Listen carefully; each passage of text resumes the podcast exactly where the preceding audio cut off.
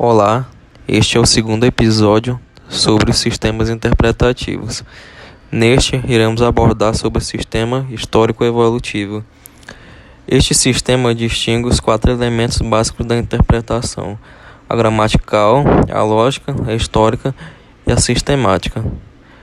Na interpretação gramatical, é a interpretação que hoje em dia leva em consideração o alcance das expressões de cada uma das palavras do texto legal. Durante muito tempo no direito romano, foi concebido como o único método aceitável à aplicação do direito, ficando vedado ao intérprete dar qualquer outro significado ao preceito legal, senão o que, está, o que estava expresso na norma. Atualmente, esse método de interpretação somente é tomado como ponto de partida, pois analisado sozinho é insuficiente para chegar a um resultado conclusivo.